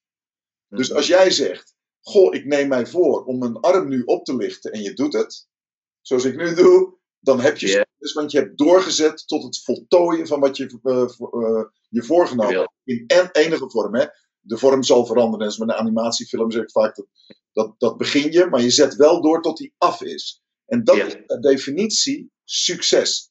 Dus Ja. op het moment dat je doorzet wat je voorneemt en een weg, zoals ik altijd zeg, waar een wil is, staat vaak een weg Ja, dat die energie erin zit. Je, je wilt iets. De vorm laat je toe dat die zich verandert. Hè? Je komt een, eh, een distributeur tegen die het ineens overneemt. Je denkt, wacht even. Maar mijn uiteindelijke doel was dat en dat en dat. En je vindt een weg of een weg baant zich daar naartoe. Eh, Ja. Dat is een ompoling voor veel mensen. Oh, succesvol zijn, dat is de definitie van mijn buurman. Nee, ja, dat is de enige. Jij moet voor jezelf definiëren wat je dan wil doorzetten. Wat je dan wil doen. Ja, en dat helpt een beetje als je er ook liefde voor hebt of gepassioneerd over hebt. Dan zet je het namelijk stukken makkelijker door. Je ziet dan altijd nieuwe mogelijkheden. Dat lijkt heel logisch, maar het is, schijnt nogal lastig te zijn om, om te erkennen, waar we helemaal mee begonnen. Dit klopt niet of dit klopt wel voor me. Eh, Ja. Ik krijg ik geen energie van of ik word er niet gelukkig van. Maar als je dat eenmaal weet, dan ontstaat er iets waarmee je succesvol kan zijn. En de definitie ligt compleet in je eigen handen. Kan niemand je vertellen als je maar wel doorzet wat je doet. Het tweede wat je vertelt, is dat, die, eh, dat het je energie geeft. En dat is een ander kenmerk waar jij ook weer helemaal terug gaat naar de Romeinse oudheid, de Griekse oudheid, zeg maar. Want als je op vele kamers van koophandel kijkt, daar staat de god Hermes. En ik heb het volgens mij in een eerdere podcast al eens aangehaald. Hermes is de, de boodschapper van de goden. Oftewel, die wijgt eigenlijk naar zijn hoogste visie. En met zijn andere pootjes komt hij terug. Hè? Hij vliegt als het ware naar de vloer en zet het op pootjes in de materiële aardse werkelijkheid, zou ik maar zeggen. Mhm. En dat gaat over waardeuitwisseling. En wat je nu beschrijft, is geen, het, natuurlijk, het is een monetaire waarde, maar het is ook een emotionele waarde, een energiewaarde, een contactwaarde. Er zijn heel veel manieren waarop je waarde kunt uitdrukken. En als je dat Mhm. voor jezelf op een rijtje hebt gezet, wat je in die mindmap deed, wat waardevol voor me is, dat is eh, eh, eh, in balans zijn, zou ik maar zeggen, een auto hebben, een, dochter, een woning. eh, geld is een van de dingen. Al die dingen, die helpen mij in balans. En dat heb je op een of andere manier in, in twee, nou, in een heel avontuur wat je nu hebt beschreven, heb je Ja. uitgedrukt. Ja, daar wint die waardewisseling. Het is bijna, zou je kunnen zeggen, dan stop ik met lullen, want, want ik, ik, ik ga natuurlijk af, want ik word erg enthousiast voor je verhaal natuurlijk. Eh, is als je, niet die, als je niet die ontspanning bij je werk voelt, moet je die vragen gaan stellen die jij gesteld hebt. Wat Mhm. kan ik aan de vorm doen? Wat kan ik aan de manier waarop ik mijn werk doe? Zelfs bij het, wat je net zei, dingen die misschien niet leuk zijn op, op dat verjaardagsfeestje bij een tante, wat kan ik daar leuk van maken? Ik kan misschien Mhm. daar iemand masseren gratis, omdat ik het lekker vind. Stel, of ik kan, in mijn geval, kan ik een script ontwikkelen of even een paar acts uitproberen. Dan maak ik in ieder geval nog iets leukers ervan. Ja. En dat is volgens mij die waardeuitwisseling kern. Dus eh, oké, dus dat betekent dat je nu en de zaak hebt, dingen nog steeds distribueert, maar je bent ook aan het masseren. Hoe red je dat qua urenpaneel? Ja, eigenlijk best goed. Ja, Tot nu toe nog wel. en waarom zeg ik tot nu toe? Eh, zo- zoals als dat, eh, het masseren. S'avonds ben ik altijd gesloten van de, van de winkel. ja, Dan zeg ik, oké, dan ga ik maandags ga ik dan eh, massages doen. Eh, en ik doe het s'avonds. eh maar maximaal twee klanten op een avond. oh ja, ja, ja, ja. ja. Eh, er meer gaat doen, ja, dan, dan wordt het A te laat, want je bent een uur per klant bezig. Ja. Dus je moet je voorstellen, als ik zes uur stop met de zaak, dan ga ik naar huis toe, dan ga ik koken, Eh, dan gaan we eten. En dan wil ik om eh kwart over zeven, staat dan eh, de klant al voor de deur. Ja, ja, ja, ja, ja. En ik wil niet dat dat gehaast hebben. Het moet wel. Met een- temperament. Relax. Ja, en, want zeker als je het hebt over Balinese massage, dat is ontspanning. Ja. En dan moet de klant niet voelen dat ik gehaast ben. Nee, dat lijkt me. Ja, dat, is- dat is een beetje tegen, tegensnijden. Dus dat, dat werkt niet. En, en eh, dus daarin heb ik, heb ik het gevoel, en zo voel ik het ook wel, dat ik die balans heb. En tussendoor probeer ik ook nog eh, een beetje te sporten. Ja. Maar zo je, eh, het gaat aardig goed, hè?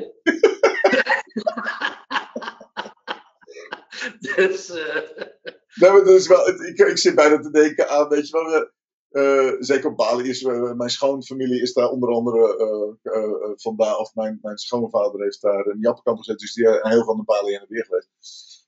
En dan is het Tempo Dulu, hè? Het is, ja, en ik, ik kan me bij je voorstellen, je hebt fast food. Oh, misschien kunnen we deze tijd, hoe kunnen we fast massage doen? Hoe kunnen we gewassen sneller laten groeien enzovoort. Nou, dan kom je binnen, binnen 10 minuten ben je compleet ontspannen. Gaat u maar zitten. Ja, u zitten. Ontspan uw schouders. Het, is- Ja. het slaat natuurlijk helemaal nergens op, maar dat is wel een schaduw van de, eh, de, de maatschappij op dit moment. Het gejacht Ja. en plakken en overdaad aan informatie. Ja. eh, die, die verslavend werkt en die ook met opzet, opzet als het ware verslavend werkt. Eh, het is een soort hoekcycle waar je in terecht komt, waarbij je. en je doet vervolgens 80% van de dingen die helemaal irrelevant zijn. en nou, het, het, het, die leuke, het, leuke, aan dat geluk waar je het over hebt. Ja. Het, het, het leuke daarvan is dat ik, als ik kijk naar, naar mijn klantenbestand van de massage, Ja. dat zijn vaak allemaal hoogopgeleide met eh, een verantwoordelijke baan. Ja, ja, ja, ja. Dat, dat zie je dan wel weer terugkomen. En dan probeer ik ze wel aan te geven. Tempo Dulu inderdaad. Relax. Ja. En dan, dan zie je dat... eh, ja, ze proberen het, maar ik zeg om, om de vijf, zes weken zie ik ze vaak weer terug. Logisch. En dan voel spanningen weer. En dan voel je die knopen weer. Ja. En ja, hoe kan dat dan? Hè? Eh, Ze, ze kunnen niet gaan aarden op het moment dat ik zeg... Ja, probeer in die balans te komen. Ja, ja, ja. ja, het zijn natuurlijk vaak Hoogopgeleiden zijn vaak ook sensitieve mensen, voelen zich verantwoordelijk, kunnen wat meer overzien, zien de, weet ik veel, de behoeftes en de dingen en zo- voelen zich daar ook dan ja, als, als een soort, soort zorgdrager, als het ware, van hé, hey, wacht even, ik zie dat gebeuren. En dan Ja. is het af en toe lastig eh, om, om die grenzen aan te geven. Heb je dan ook soms verbaal gesprekken, of is het, blijft het puur tot fysiek? Of heb je af en toe... eh, Ja, ik heb ook wel gesprekken met ze. ja, ja. En dan merk je inderdaad wel dat, dat, we, dat er een, een chemie eh, ontstaat tussen elkaar. Want dat vind ik ook wel belangrijk. Eh, wanneer er geen eh, eh, chemie is dus tussen een klant en mij, vind ik het ook lastig om, om te masseren. Ja. Eh, en dat, dat zag je natuurlijk wel in die honderd stuks hè, wat ik binnenkreeg vanuit Social Deal. Dat er ook af en toe wel mensen tussen zaten wat ik, waarvan ik dacht van, nou, ik voel niks. Ik, ik Nee. heb niks met jou. En vice versa ook, eh, Ja. denk ik dan. ja. En dan vind ik het lastig om dan ook te voelen waar, waar mensen een, een, eh, hun pijnpunten hebben. Ja, ja, ja. Want dat is natuurlijk een. eh, ik heb vroeger, vroeger ook zelf polytriteitsmasseur geweest en, en sportmasseur. En dan, ik ben erg van de aanraking en dat soort dingen, omdat ik Ja. weet dat die aanraking zo belangrijk is voor je, Ja. alleen voor je zenuwstelsel al. Hè. Je lange zenuwcellen hebben baat bij een zachte aanraking. Dat compenseren we soms, er zijn artikelen over geschreven, door room en zachte voedingsstoffen, zou ik maar zeggen. Dat is een manier om dat ook te bevredigen. Maar aanraking is de allerprimairste manier om dat te doen. Hè. Er zijn natuurlijk de beroemde testen met rhesusaapjes gedaan, waarbij je een moeder had die in vacht was en een moeder die in draadstaal was, zal ik maar zeggen. Eh, een draadnetwerk van dingen. Ja, die, die, die anderen worden doodongelukkig. Dus die aanraking is nogal vitaal. Eh, terugkomend op eh, Turkije, dat is een van de positieve eigenschappen, vind ik, van het land, is die aanraking en dat tutten met elkaar. Ja. Terwijl wij soms aanraking schuw zijn, weet je wel. Ja. En zeker tegenwoordig, waarin het, nou, en ik kom, zoals ik zei, veel in Amerika, dan heb je al heel vlug dat als je een even aanraakt, dan wordt het als sexual harassment in plaats Ja, van. ja. Eh, Hashtag me too, hè. ja.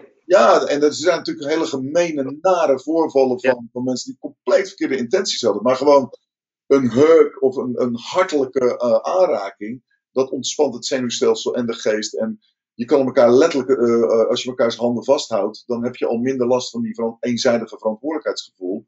Ja. en, en dat is, ik kan me voorstellen dat die gesprekken dan, en dat als die chemistry er niet is, dat dat aspect ook niet goed gaat werken. En dan, Nee. ja, dat kan een, een persoonlijke chemistry zijn en dan hebben ze gewoon een andere persoon nodig. Eh, als, als je die gesprekken. eh, eh, kom jij dan, omdat het die uitwisseling is, hè, die, de, de, de, de, de wederzijdse kant, kom jij tot inzichten of tot, tot bewustzijnsmomenten als je aan het masseren bent? Ehm, ja, het geeft, het geeft me in ieder geval rust. En, en daar ben ik al heel blij mee. Oké, ja. En en die, die balans die ik dan wederom weer vind. En, en daar word ik wel gelukkig van. Ja. En, ehm, maar het, het, is, het is niet zo dat ik nieuwe inzichten krijg. Of, eh, nee, en, en mijn leven, die, die, die, eh, ik heb het idee dat er, dat er continu wel een nieuwe uitdaging komt. En, Ja. ik, ik, ik zei net al in het begin eh, van tot nu toe, je vroeg over hoe, hoe kom je aan je uren. Tot nu toe gaat het allemaal nog goed.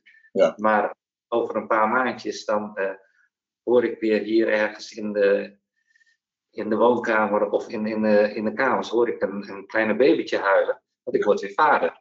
Oh, Dus- yeah, baby. Eh, Dus dat betekent ook weer een hele omwenteling in mijn leven. Eh, en en eh, daar, daar ben ik dan ook wel weer, mee bezig. Ja, ja. Omdat ik nu juist eh, mijn balans heb gevonden, ook in, in de dingen wat ik leuk vind om te doen. Ja. En hoe, hoe gaat zich dan verhouden als er zo meteen een baby is? Ja, En ehm, ga, ga ik me dan niet irriteren? Of, of eh, Ja. is die liefde zo groot eh, Ja. dat het dat goed is? En ik hoop het laatste uiteraard. En eh, ik, ik ben er ook wel heel blij mee dat, dat het komt. Daar, daar gaat het niet om. Eh, maar ik weet wel dat die massages bijvoorbeeld, dat, dat wordt een stuk minder. Ja. Want ik kan, eh, de maandag, dat wordt zometeen een papadag, heel helder. ja, ja. En, en dan wordt het s'avonds, maar ja, ik moet Nicky ook niet vergeten daarin. eh, Nee. Want anders doe je wij weer uit elkaar. Tuurlijk, ja. Dus daarin eh, blijft het balanceren in, in, in mijn leven ook weer het zoeken. En, en dat, dat wordt weer een, een mooie uitdaging voor mij. betekent weer een eh, nieuwe mindmap maken en weer vanuit die mindmap kijken. Wat, wat klopt. Ja. Ja, dat is natuurlijk het lastige. Wij, wij houden erg van balans, maar heel vaak wordt het eh, als een statische balans. Terwijl het natuurlijk altijd dynamische balans is, altijd in beweging. Ja. En het, het, het regelmatig stresstesten van je leven, hè, klopt dit nog wel? Of het regelmatig inchecken met elkaar. Schat, het gaat goed, maar gaat het nog wel goed? Hè? Eh, Ja. op Ja, welke precies. dat? Dus dat, het, het, cyclische, dat zit natuurlijk heel sterk in mijn werk van, eh, ik noem het dan die ideal cyclus, zeg maar. Hè? Wat zijn je intenties? Waar gaat je liefde, je, je inspiratie vanuit? En vervolgens het design van je leven. Ja, dat zou je keer op keer moeten herdesignen en weer moeten uitproberen en moeten ontdekken. We lijken overigens wel volgens mij in een wereld terecht te komen waarin dat steeds gebruikelijker wordt. Maar we zijn natuurlijk, eh, komen uit een wereld, de laatste eeuwen, die zegt, nou, een baan voor het leven, dan hoef je nooit meer over iets na te denken.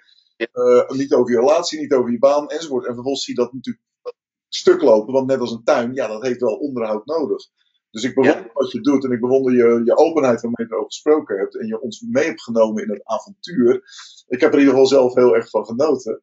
Eh, en Dankjewel. zijn van, oké, wat er aan gaat komen is niet een zekerheidje. Dat vraagt weer van me dat ik bij mezelf te raden ga, met Nicky te raden ga en met, eh, weet je al wat het is trouwens? Even nieuwsgierig eigenlijk. Ja, Ja, weet je, mag, je het zeggen? hey, jongen. Jongen ook? Ja. Ja. Ja, hey, jongen. Ik heb, ik heb al een dochter van 16, dus Ja, je hebt een eh, rijke luisterzin dan. Hè? Dus, eh, ja, dat, precies. eh, een nieuwsgierige vraag ook, als je erover wil vertellen. Zo niet moet je niet doen, maar hoe, hoe reageert die dochter daarop? Want dat is Ja, bijna. dat, dat, dat was wel eh, heel spannend voor mij. Ja, Je rustig ja, Eh, want, eh, eh, mijn dochter die, die, die woont niet bij mij, die woont bij haar moeder. ja. Eh, maar, maar we hebben wel eh, een heel nauw contact met elkaar. Ja. We merken echt wel dat, dat wij eh, echt, echt de synergie hebben met elkaar. Ja. Eh, dat was ook wel een reden dat ik een beetje gewacht of een beetje lang gewacht heb om wederom weer vader te worden. Ja. Want de wens van, van Nicky was groot en daarin dan, dan mijn eh, verhaal. Eh, ja, totdat ik gezegd oké, eh, ik denk dat mijn dochter inwendig Ja. wel klaar daarvoor is. Eh, dus toen ik het haar vertelde ook, eh, met tranen in mijn ogen heb ik het haar verteld. ja. En hopende dat zij het ook zo mooi vond. Nou, het enige wat ze zei van, oh wat gaaf, maar dan hoop ik wel dat het een jongen wordt. Want als meisje wordt, dan, dat zijn van die bitches, zegt ze zo. Nou, dat vond ik het mooiste wat, wat, ze, wat ze kon zeggen dan op dat moment. Oh. En ik zeg tegen haar van, maak je geen zorgen, dit wordt een jongen. En ik, ik was er ook van overtuigd dat het een jongen zou worden. Ja, joh. Dus gewoon weer gevoelsmatig weer. En eh, zo, zo je het dan weer. eh. Maar dat was inderdaad een, een behoorlijke struggle. Dat kan ik me voorstellen. Ja, ja, dat is een dingetje. Ja, maar blij dat het wel zo goed is en, en het uh, omarmt wordt, het kind. hey, hartstikke Ja. bedankt voor het gesprek. Maar nou, heb jij nog dingen die nu op je leven zijn, of dingen waar je zegt, nou, dat wil ik toch nog even kwijt voordat we afronden? Nee, dit is een beetje mijn leven en, en ja, het, het blijft maar doorgaan. Dus ik hoop daarin dat wij contact houden, George. Ik vind het geweldig. Zullen we zeker. weet wat, wat, je, wat je voor mij betekent. Dat, dat ben ik je dankbaar voor. Ik ben dankbaar dat je, dat je het uit op die manier. betekent reuze veel voor me. Dus ik ben blij dat ik eh, zo'n zo'n eh, lichtpuntje of een ondersteuning kan zijn op afstand. Maar we hebben online regelmatig contact. En contact Ja. houden we zeker. Wat mij betreft, Gaan ontzettend fijn dat je het zo hebt willen vertellen. Je heel veel avonturen. Ik heb er direct van meegegoten. Het waren beelden in mijn hoofd en de film heeft zich afgespeeld. Dus dank voor dat dieper inzicht nog. En eh, graag tot de volgende keer. Gaan we doen.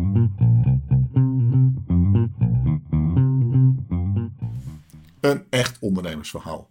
Erg leuk om naar te luisteren en ook inspirerend. Ik hoop ook voor jullie.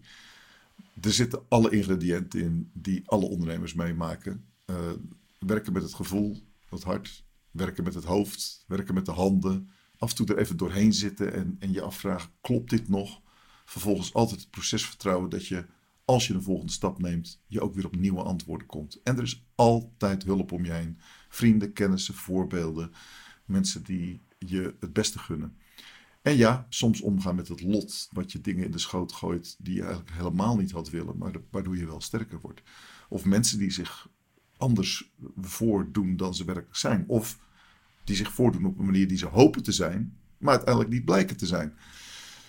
Erg interessant om naar te luisteren. Mocht je meer willen weten over Penels en activiteiten, uh, dat vind je in de beschrijving. Twee links naar uh, madparfums.nl MAD. En naar zijn Facebookpagina omtrent zijn massageactiviteiten Boom Bali. B-U-N-G Bali. Tot volgende week. Als je vragen of opmerkingen hebt, spreek die dan in met eventueel je naam op 06 23 63 83 81.